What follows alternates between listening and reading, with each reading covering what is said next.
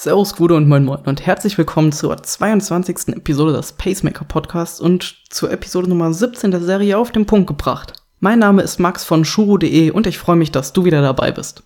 Der heutige Episodentitel trägt den Namen Fest oder Flüssig. Das brauchst du im Wettkampf. also es geht um die Wettkampfverpflegung.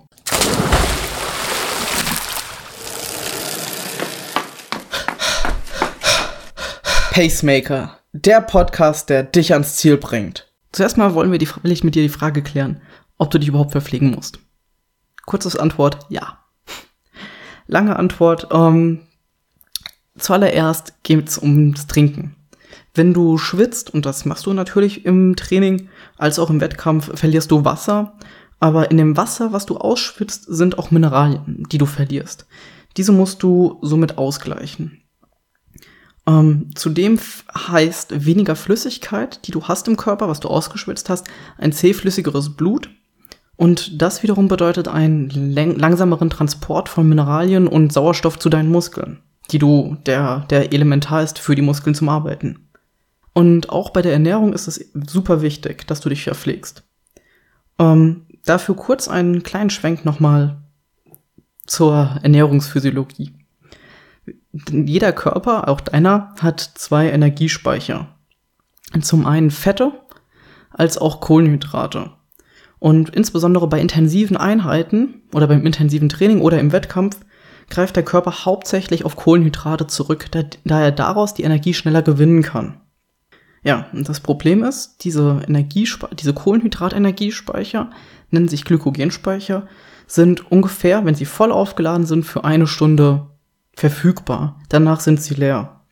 Und da auch eine Sprintdistanz meist länger als eine Stunde geht, musst du Energie von außen zuführen, damit dein Körper eben genug Energie hat, damit du auch ins Ziel kommst. Und das fängt sogar nicht schon, nicht erst während dem Wettkampf, sogar vor dem Wettkampf schon an. Und zwar ungefähr drei Stunden vorher solltest du deine, deine letzte Hauptmahlzeit essen. Das liegt daran, dass dein Magen und dein Darm die Ernährung, die, die du zu dir nimmst, verdauen musst. Und wenn, wenn die Energie zur Verdauung genutzt wird, steht sie nicht deinen Muskeln zur Verfügung. Somit hast du nicht die Kraft, die du eigentlich erbringen kannst. Zudem erzeugen, erzeugt nah oder viel Nahrung im Körper ähm, Seitenstechen oder im schlimmsten Fall kann dir sogar übel werden und du musst dich übergeben. Also erst drei Stunden maximal vorher ähm, deine letzte Mahlzeit, die sollte sehr stärkehaltig sein. 30 Minuten vorher kannst du, wenn du Hunger hast und das nochmal magst, einen zuckerhaltigen Imbiss zu dir nehmen. Das kann zum Beispiel etwas Obst sein. Zudem solltest du nicht durstig starten. Das heißt, du solltest einfach vorher ausreichend trinken, aber auch nicht so viel, sonst musst du während dem Wettkampf aufs Klo. Kommen wir zum, zum Hauptakt, zum währenddessen im Sport, während dem Wettkampf. Wir haben gerade schon gesagt, du musst, du musst Nahrung zu dir nehmen, damit du eben auch leistungsfähig bleibst.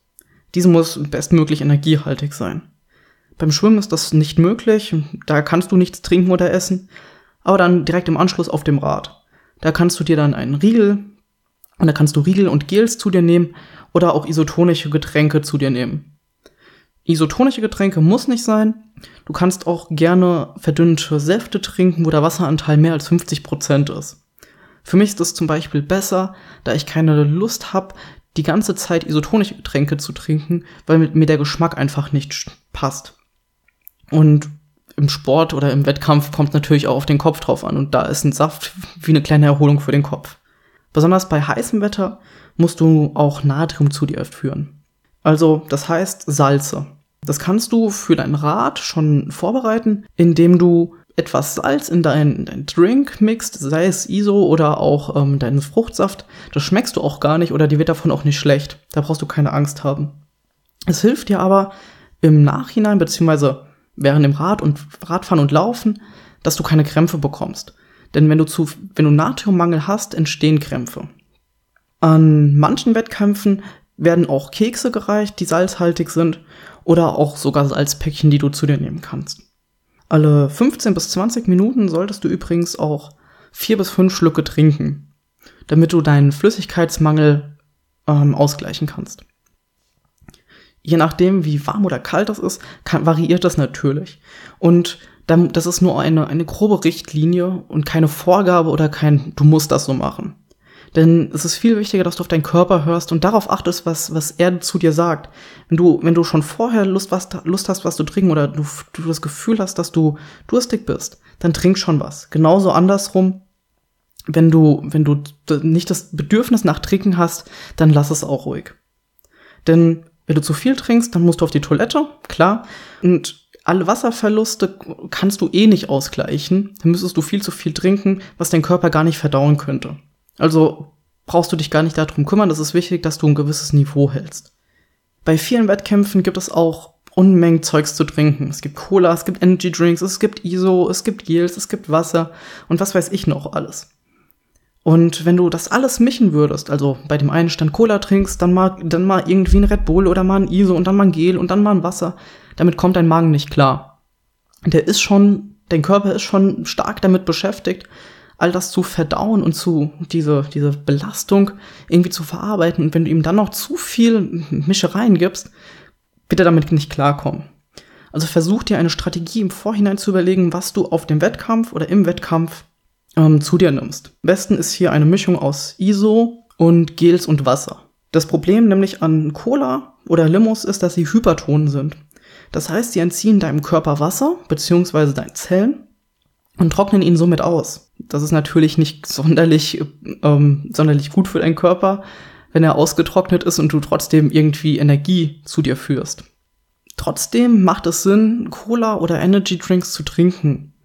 Besonders wenn es gegen Ende kommt und sich die Motivation verlässt oder du irgendwelche Energieprobleme bekommst, hilft eine Cola oder ein Energy Drink super gut dann solltest du sie, du solltest sie aber möglichst spät nutzen und dann aber auch nur noch dabei bleiben, dann nichts mehr anderes trinken.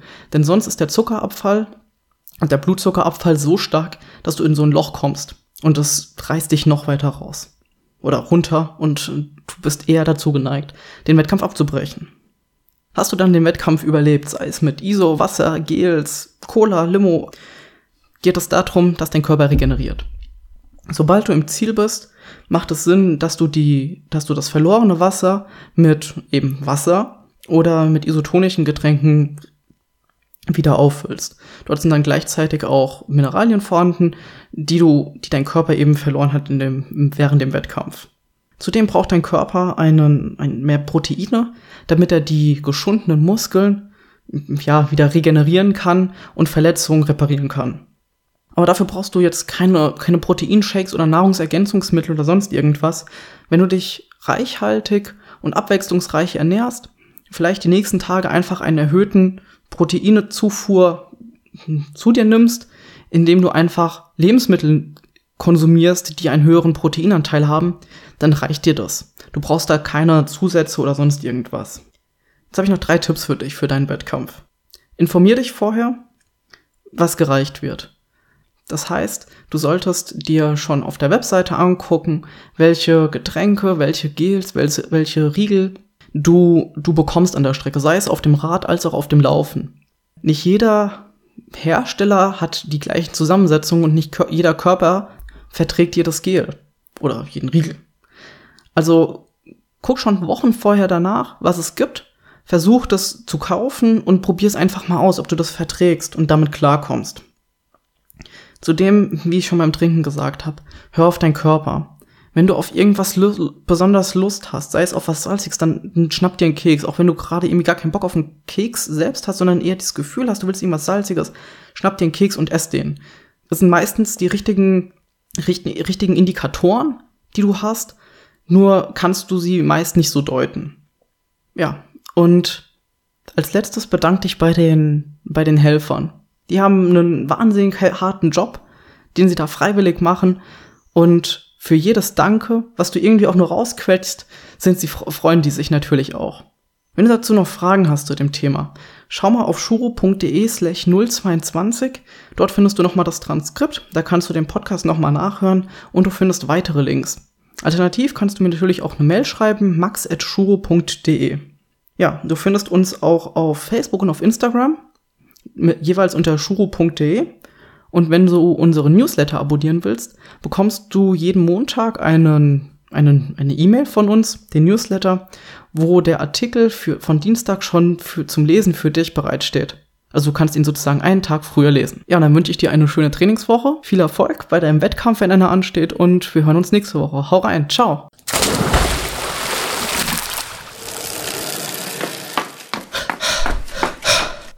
Pacemaker, der Podcast, der dich ans Ziel bringt.